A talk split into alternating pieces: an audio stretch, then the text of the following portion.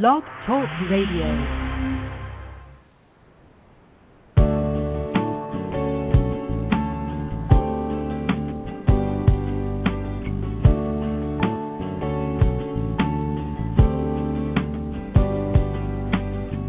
From Lives in the Balance, the nonprofit organization committed to advocating on behalf of behaviorally challenging kids and their caregivers, this is Dr. Ross Greene. Welcome to Collaborative Problem Solving at. I'm delighted that you were able to join in. This program airs live each Monday at 3:30 p.m. Eastern Time during the school year. We explore a variety of topics aimed at helping you better understand and help challenging students and implement the collaborative problem solving approach in your classroom and your school. If you have a question or comment, call 646 727 2691. If you call in, you'll be muted until I bring you on the air. And now, let's talk about challenging kids and how we can help them. Well, hello there, and uh, welcome to today's program. It's an exciting agenda for today's program. We're going to be trying something new today. Um, and if you've read about this online or um, well, anywhere else, then you know that today is our first uh, time trying to help the good folks at Anytown High School learn about collaborative problem solving and uh, implement it. And today is our first live. There is nothing contrived about this except for one thing. Um, the folks at the school aren't going to be using their real names, and they aren't going to be using the real names of their students because we want to keep all of that anonymous. Um, beyond that, this is a, real high school um, in the United States um, trying to um, understand and help the challenging kids in the building better. And the hope is that what the folks at Anytown High School learn in going through this process uh, will help many other schools implement this process as well. Interestingly enough, although every school is different, um, generally speaking, it is many of the same issues and difficulties that come up when schools are trying to implement collaborative problem solving. Um, and so I'm hoping that what we do with Anytown High School will be helpful to many other schools as well. That's the general idea. Um, so I'm going to bring the good folks at Anytown High School on uh, momentarily. But um, I know the welcome message said you can call in anytime, but during the Anytown High School programs, we're not actually going to have people calling in. But if you do have a comment or a question to lend to the discussion, do it electronically by sending me uh, a message through the contact form on the Lives in the Balance website. That's www.livesinthebalance.org. And of course, this program is brought to you every week by Lives in the Balance. And today's program and the future ones that we are going to be doing with Anytown High School um, are totally consistent with the mission of Lives in the Balance, which is to help people understand and help challenging kids in ways that are more compassionate and accurate, productive, implement the collaborative problem solving approach, and um, help a bunch of different caregivers, including educators, do all of that through free web based services. So I am absolutely delighted that the folks at Anytown High School um, have agreed to participate in today's program, and I know that they have a core group of staff members assembled. We've got leaders in the building. We've got um, teachers in the building. We've got some of the people who work with the kids in the building with social, emotional, and behavioral challenges. And so I'm going to bring the folks at Anytown High School on the air. You all are now live on the program. Welcome to the program to all of you. Thanks, Dr. Thank Greene. you. Thank you. So, without you telling us your names, um, give us a sense about who's assembled here, um, and then I'll talk a little bit for the uh, sake of the people who are listening to this program, either live or, as is more typical, the recorded version of the program. Um, tell us what your role is in the building. Just go around the table, if you will, and I'll let you know if there's anybody we can't hear as well. Hi, Dr. Greene. Uh, my name is Jack, and I'm the principal of uh, the school. Jack is the principal of the school. I'm going to be writing these things down myself because um, I know the principal of the school, and his name is not Jack, but that's how we're doing this. Okay.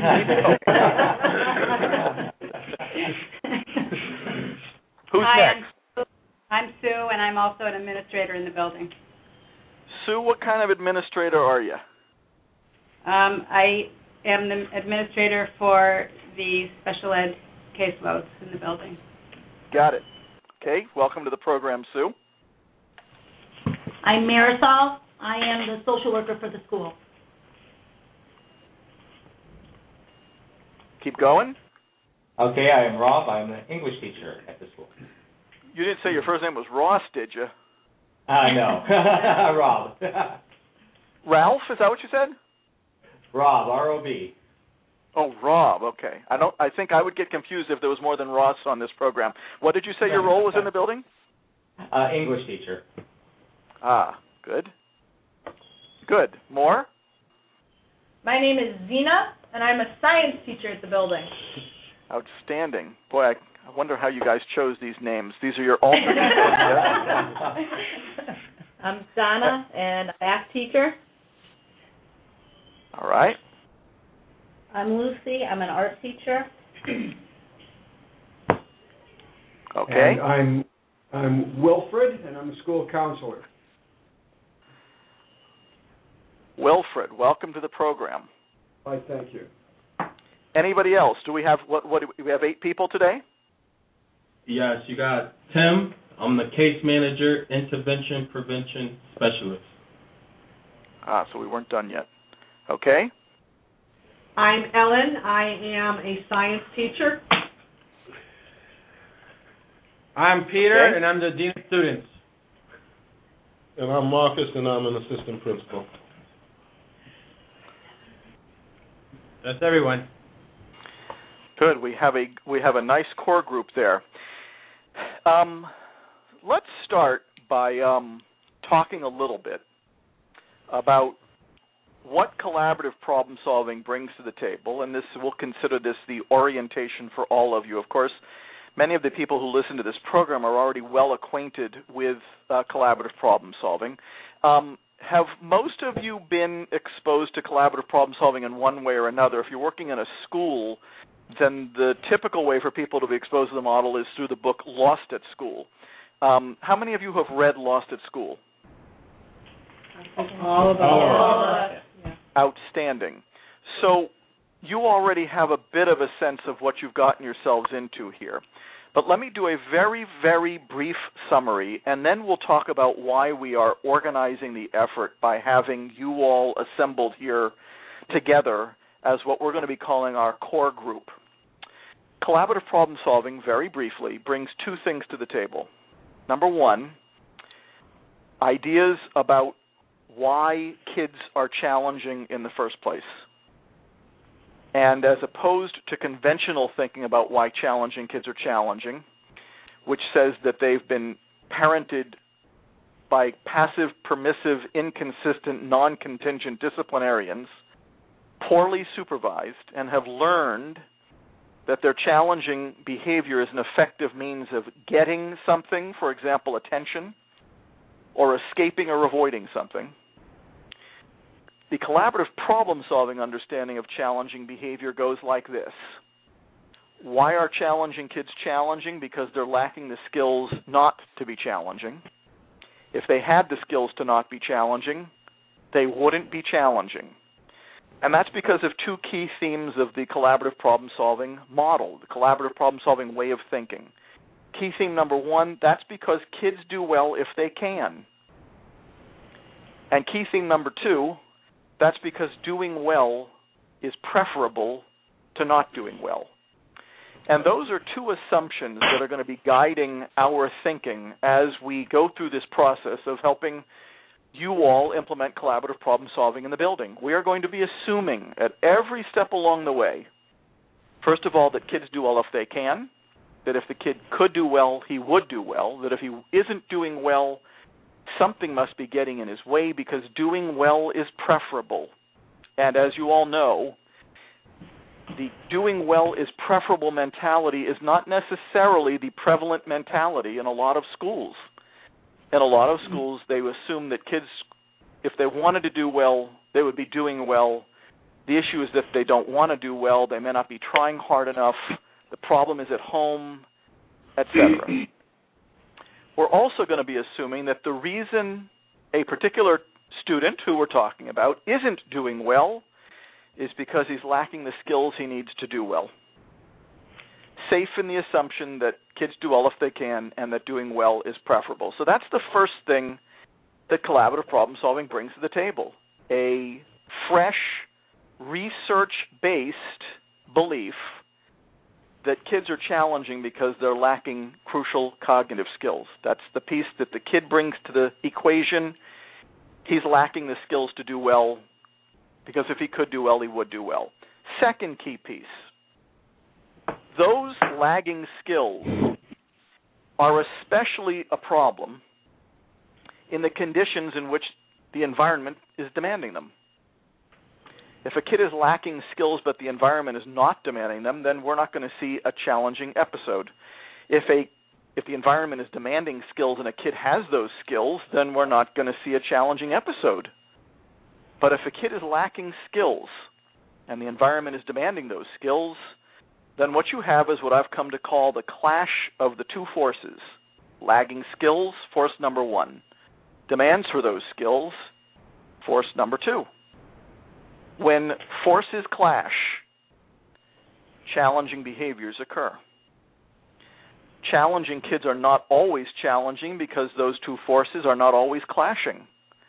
So while we have now established that challenging kids are bringing something to the table, something that leaves them vulnerable to challenging episodes, namely lagging skills, it's going to take two to tango. the, the kid's dance partner is the rest of us the demands we're placing on him, and how we are going about trying to get our expectations met when it's crystal clear and made crystal clear by the fact that the kid is exhibiting challenging behavior uh, that he's lacking the skills to meet the demands that we're placing on him. So those are some key assumptions that I'm betting even some of the people in our core group at Anytown High School aren't necessarily completely convinced of yet. That's the convincing part can sometimes take a little bit of time. Um, that's what collaborative problem solving brings to the table. Uh, ideas about why challenging kids are challenging. Oh, and I'm, I haven't I've given short shrift to the second part. If challenging kids are challenging when the clash of the two forces occurs, we've got to figure out when the forces are clashing. In collaborative problem solving, when the forces are clashing are called unsolved problems. And the goal of intervention is to solve those problems so that they don't set in motion challenging episodes anymore. In other words, you all are now in the problem solving business, not the motivation business. We are, as hard as this is going to be to believe for some of the students in your school, we're going to believe that they are already motivated to do well, that if they could do well, they would do well. And the reason they're not doing well under highly specific conditions is because those conditions are demanding skills of them that they are lacking. So, what's the primary intervention ingredient? Solving problems. But solving problems in a particular way, solving problems collaboratively with the student rather than unilaterally by doing something to the student. Those are the two big ingredients of collaborative problem solving. Now, before we move on, I want to start getting a discussion rolling here, maybe if, even if only a brief one. Let me ask, and here's here's one thing about these uh, meetings: we need to make sure that everybody in the meeting feels free to speak freely because the last thing we want anybody in our core group doing is agreeing even though they disagree. Mm-hmm.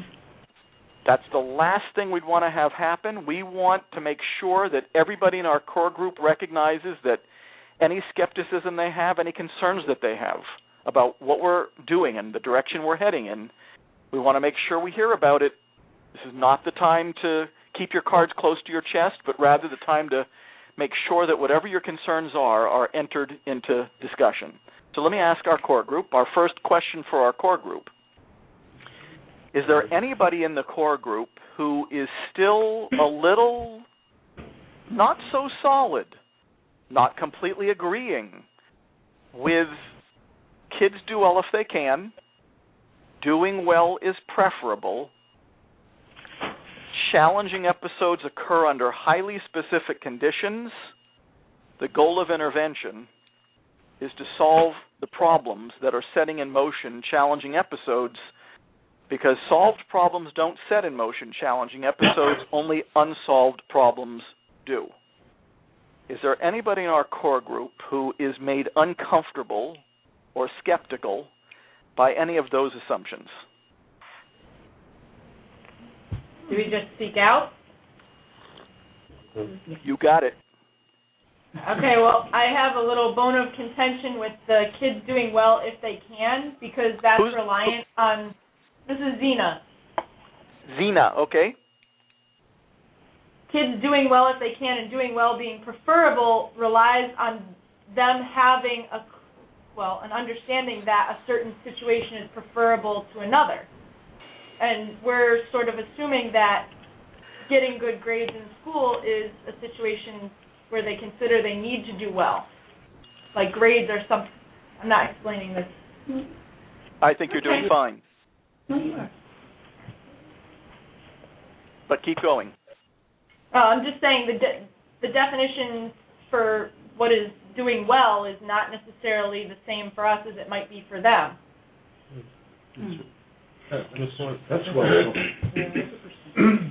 Any other thoughts on that? Because I have a thought, but I don't want to express it yet. Any other thoughts on that the adults in the building may have a different definition of what it means to do well than the kids do? Well, um, this is Lucy, and um, you know we've been thinking about different interventions and the reason why you know certain students might act a certain way. And um, one thing that sometimes is brought out is you know the idea of what is valuable. You know how how valuable is education to that individual student, to the family, to the community. And so I think that goes back to what Zena was saying, you know, if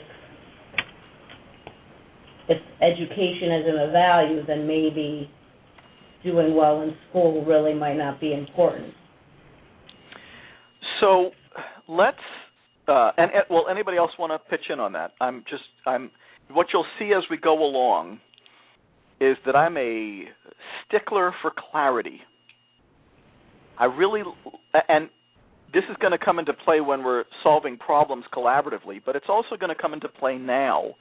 If I'm not exactly clear on what somebody means, I'm going to ask. And so one of the things I'm curious about is um, what we mean by valuing education and whether you all run into kids and families who do not value education.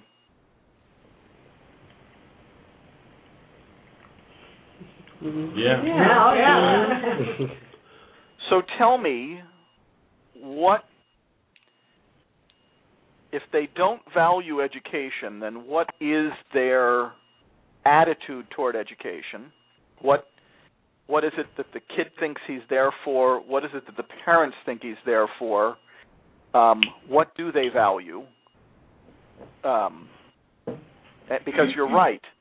If if kids do well if they can, but they don't have the same definition of doing well as we do, if if we have disparate definitions of what it means to be doing well, then um, you may be looking for a kid to do well in one way, and the student may be looking to do well in another. Help me understand all that. Um, well, I guess I can think of one specific example of a student I've been talking to. Um, his attendance seems pretty good, maybe not the greatest, but pretty good. And um, this is his second. We're we're a grade nine and ten school, so you know if you're on track in two years you move on. But this is his third or fourth year in the ninth and tenth grade school, and he's telling me that you know he comes, but he doesn't know why he comes. He doesn't see the purpose. So that kind of like that nonchalant attitude, you know, part of me wonders if that's really what he thinks. Why is he coming so consistently if he doesn't know why he's here, what he's supposed to be doing?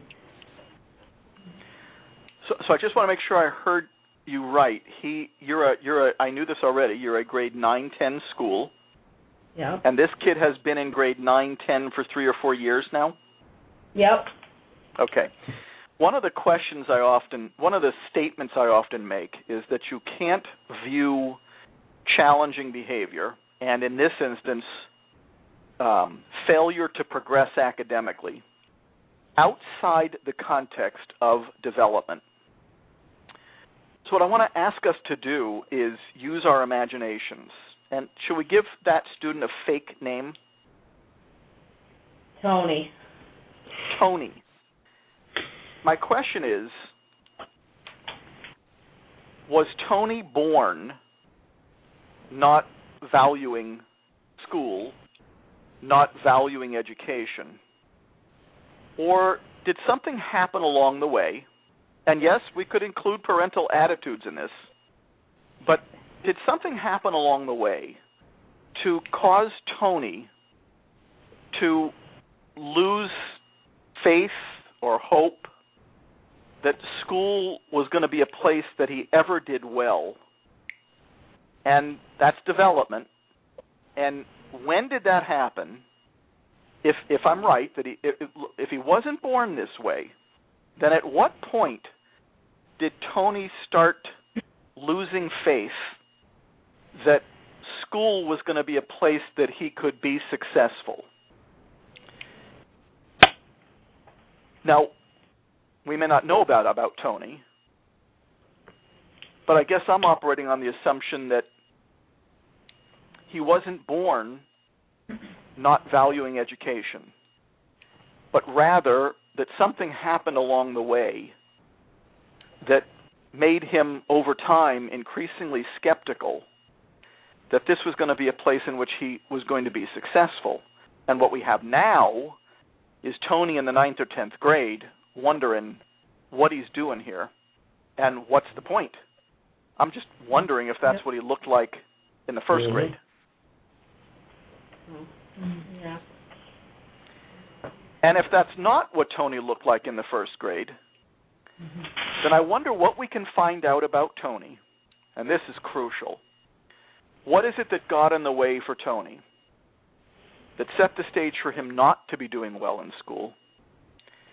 And did anybody ever figure that out for Tony? And if nobody ever figured it out for Tony, and it, of course it called, could be multiple things, and I'm going to call those things, well, you know what I'm going to call them. I'm going to call those things unsolved problems. Now, my question is I'm betting Tony has a big old pile of unsolved problems. And I'm betting that some of the stuff that's in that pile has been there for a very long time.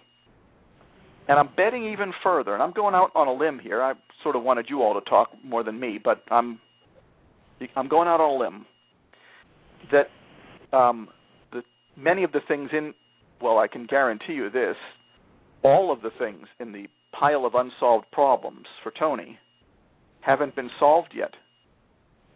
And the longer they remain unsolved, the more Tony's going to lose faith that they ever will be solved. Because some some of his unsolved problems have been in that pile for a really long time. But now you got my curiosity up. My curiosity is now, what skills is Tony lacking?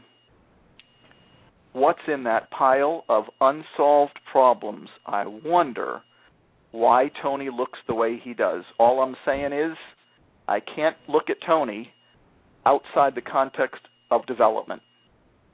Mm-hmm. I know what he looks like now.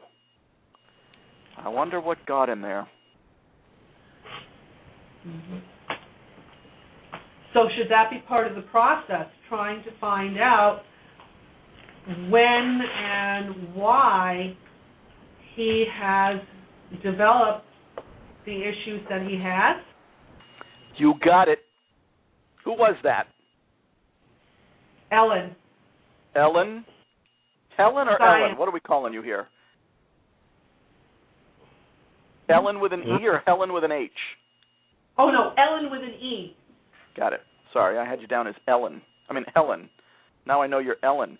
Ellen, you took the words right out of my mouth. You took the initial agenda and you just put it into words. If we're going to help the kids in our building, by the way, not just those with social, emotional, and behavioral challenges, but those who have had long-standing academic challenges, then we may have to be the people who finally, at long last, figure out what skills this kid has been lacking. Because let's face it, these these might be a new set of lenses being laid on Tony and those like him.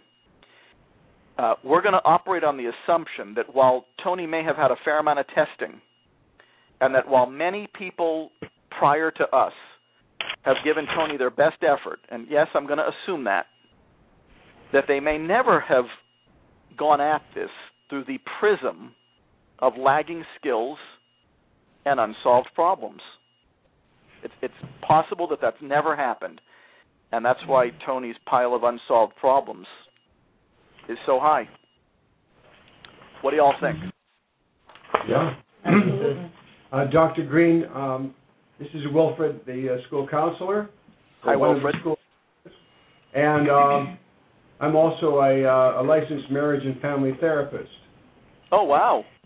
And I know that um, from my training and my experience that um, for a therapist, typically to get at the root of uh, of the problems that a person has uh, in, in a collaborative fashion with them, typically it takes us a number of sessions with as many family members as possible, doing a genogram and pulling, all- you know, digging deep, and we don't have the time or resources really to do that. It seems to me. So I'm wondering, what's the short, what's the shortcut?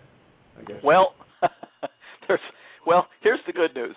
There's no shortcut. You still we still got to figure out what the kids' lagging skills and unsolved problems are, safe in the assumption that no one's figured it out yet.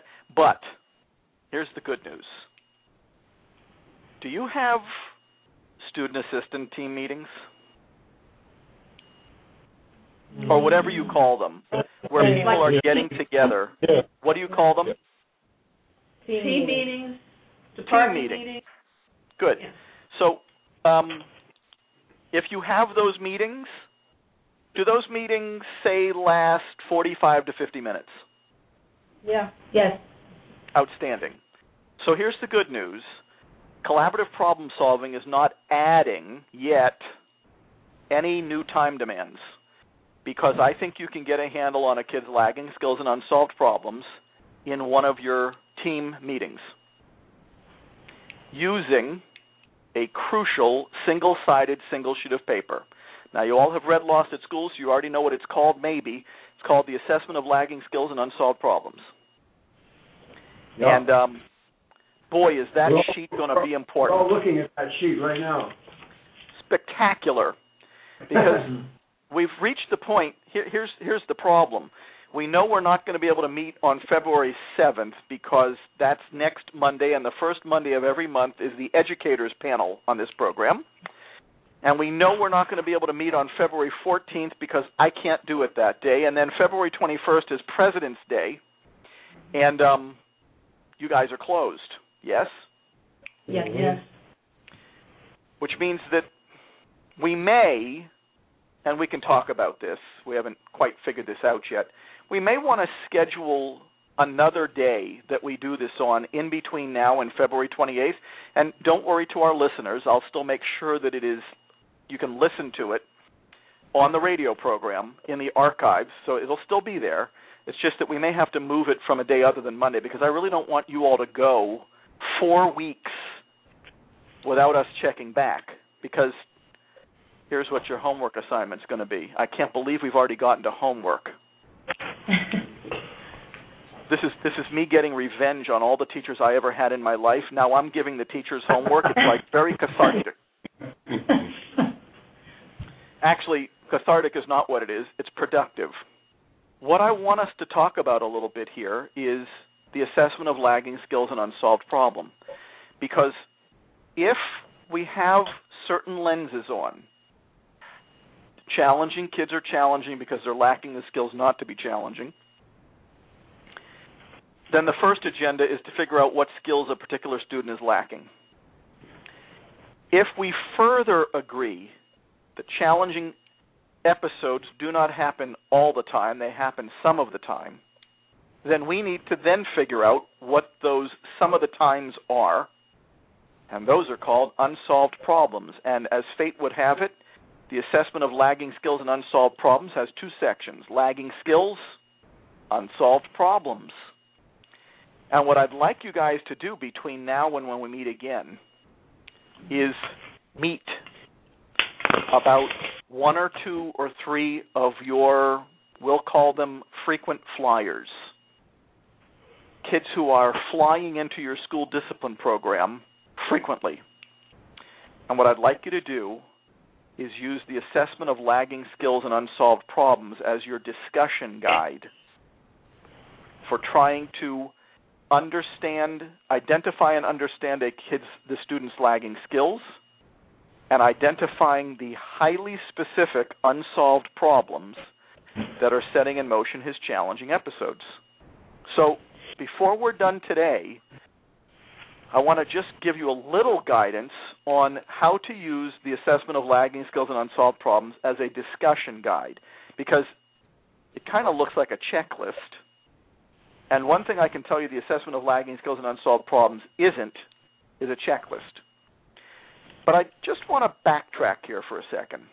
I want to make sure that everybody who's listening knows that we've already accomplished the first most important mission of trying to implement collaborative problem solving in a school building. We've assembled a core group that's going to lead the effort for the first two to three months. A core group of eight, ten, twelve people who are going to be thinking about a whole bunch of different things.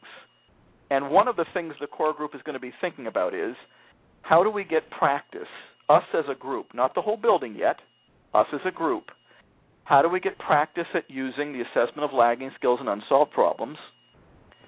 Then, how do we integrate it into our assessment practices in our building? How do we make it an integral part of standard operating procedure? Because let's face it, there are many things that we could be talking about in our team meetings what the ALSUP helps us focus on is things we can actually do something about. Because I find, and I've never sat in on one of your meetings, but I find that in many meetings, and not just in schools, but in lots of places, what we spend the most time talking about is what the student is doing that we don't like, his behavior, and about the many things that have gone wrong in his life or in his family that are the reasons those behaviors are occurring. And the reason we don't want to talk about that stuff anymore is because number one, most of those things are things we can do nothing about. And number two, what we want to be talking about is things that we can do something about, which means that what we want to be talking about in our team meeting is lagging skills and unsolved problems. So I want to propose something to you all. And I'm just thinking about this now. This is a, you know, not every part of what we're doing here is planned you know what I'd like to do for our next meeting at whatever time we can do it, and I'll make sure that it ends up on the website in recorded version. I'd like us to use the ALSUP in a team meeting talking about the things that we can talk about with this student, not not about all of the things bad that have happened in his life that would give away identifying information. Here's the cool part. The fact that we don't want to give away identifying information says that that stuff we're not going to be talking about in the first place, and that's good because we don't want to be talking about that stuff in the first place, whether it was under these conditions or not. What we want to do is have a meeting in which we're talking about a particular student in using the prism of lagging skills and unsolved problems. So we'll have to figure out if that's something we can do, um, and you all feel comfortable doing that without giving away the student's identity. What's your reaction now to the things we've been talking about? Any any further reactions?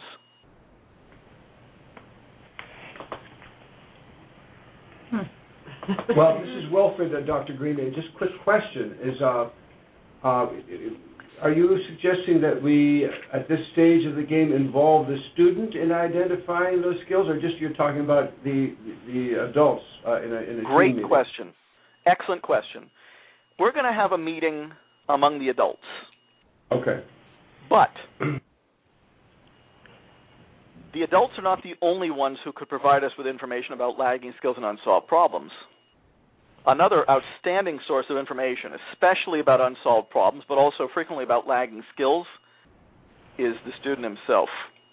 Right. It's just that he's not going to be included in our meeting because we want adults to feel free to speak freely in our meeting. And I'd rather meet with the student separately to gather the information so that adults don't feel like they have to um, bite their tongues, so to speak, Right. with the student in the room. Greene, what I meant was when we're we're going to our homework is to meet as a team and to identify uh, the uh, using the ALSUP on a speci- particular student. Yes. Are we All involving I'm the suggesting, I'm suggesting that we might want to see if we can. assessment? I'm sorry. Are we involving the student in making that assessment, or is it just what we think and what we have perceived already? You're involving the student in the assessment by meeting with him separately. Right. You are, but the meeting that I'm talking about at the moment is the meeting that is just between adults. And all I'm suggesting further is that if, if we can pull it off logistically, that we see if we can do that meeting as part of this program. If we can't, then we can't. And you've still got the same homework assignment.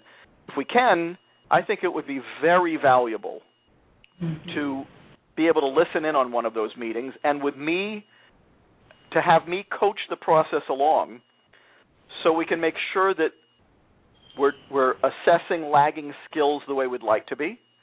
And we are identifying unsolved problems the way we'd like to be. And let me just spend a few minutes talking about that, and then I, I don't want to talk anymore today because I've been talking to more than I intended today. But um, here's where people frequently go wrong with the list of lagging skills. They frequently hear just enough about a lagging skill to decide whether to check it off and move on to the next one. And that's not the way the ALSUP is supposed to be used.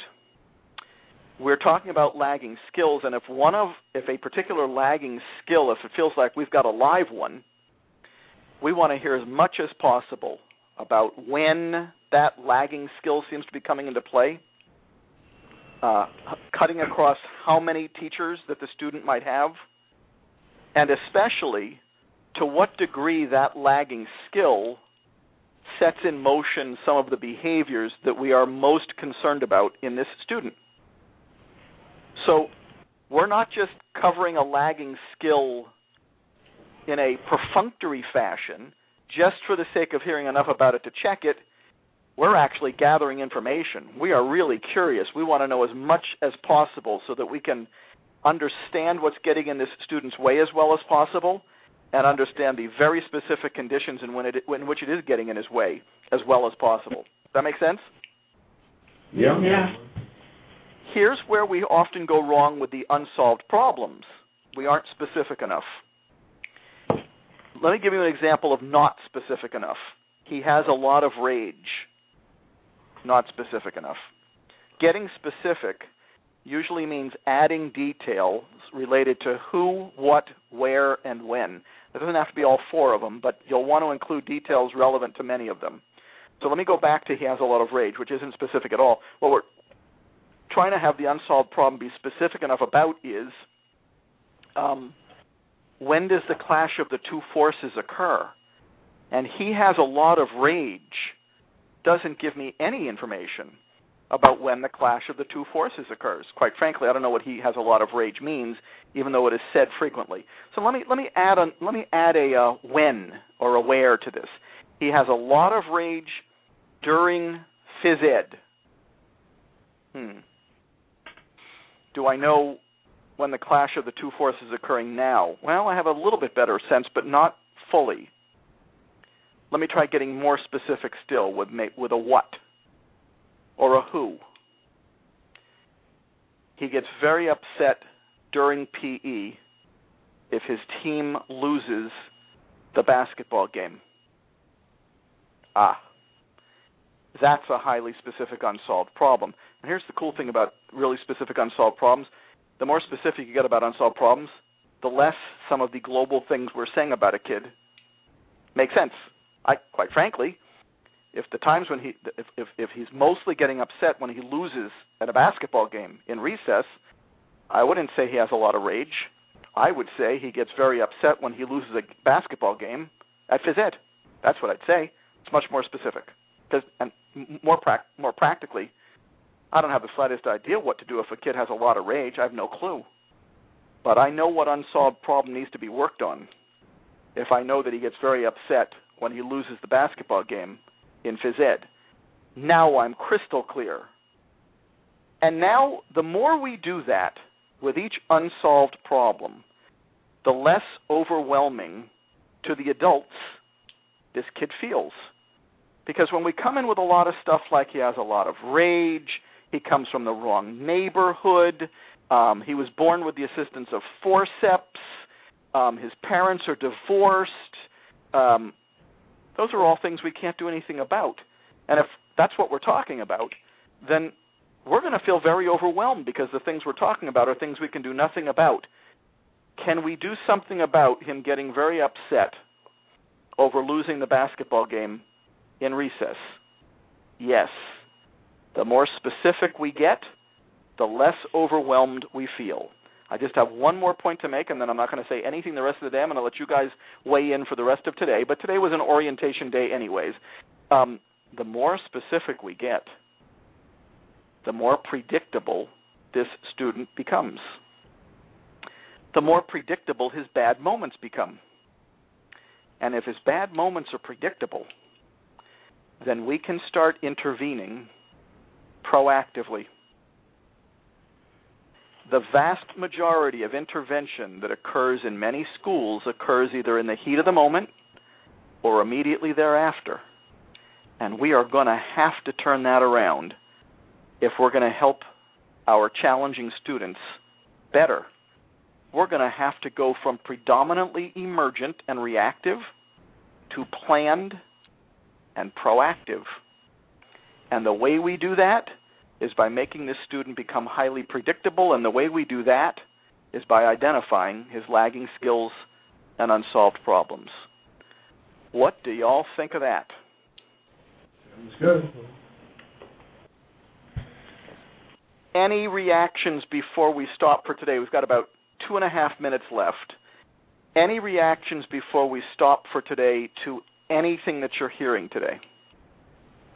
This is Marisol speaking as a school social worker, you know, a reaction that I have is that at times, because of the number of students that seem to present with lagging skills and unresolved problems, it really becomes a challenge for the staff to tackle the students in need because in our school, we have, you know, quite um, a large population that we can spend team meetings on really hashing out this process.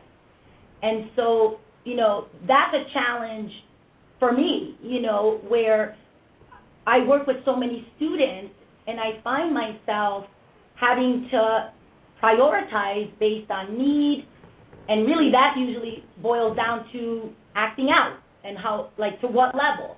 Um, and so that's a big challenge i think for us as a staff because of the amount of need that we have in our school. And i think that's an excellent point that many schools have to confront which is boy all of these unsolved problems have piled up over time. All of these students have piled up over time. Forgive the metaphor. Where do we begin and where do we find the time? Mm-hmm. Well, the, the, the bad news is we're going to do it one student at a time, and we're going to chip away at it little by little by little. But we got to start somewhere because if we don't start chipping away at it little by little, then six months from now, we're in the same spot that we are now. Mm-hmm. Now, we do need to call it a day for today, but we'll be in touch by email to try to arrange our second meeting, and hopefully it'll be a team meeting. I want to thank the folks at Anytown High School for doing this with me today. I think this is going to be phenomenal, not only for you all, but for the folks who are listening. So thank you for doing this. I can't wait for the next time with Anywhere High School. And we'll keep the ball rolling. And it's going to be hard sometimes, but we're going to get there.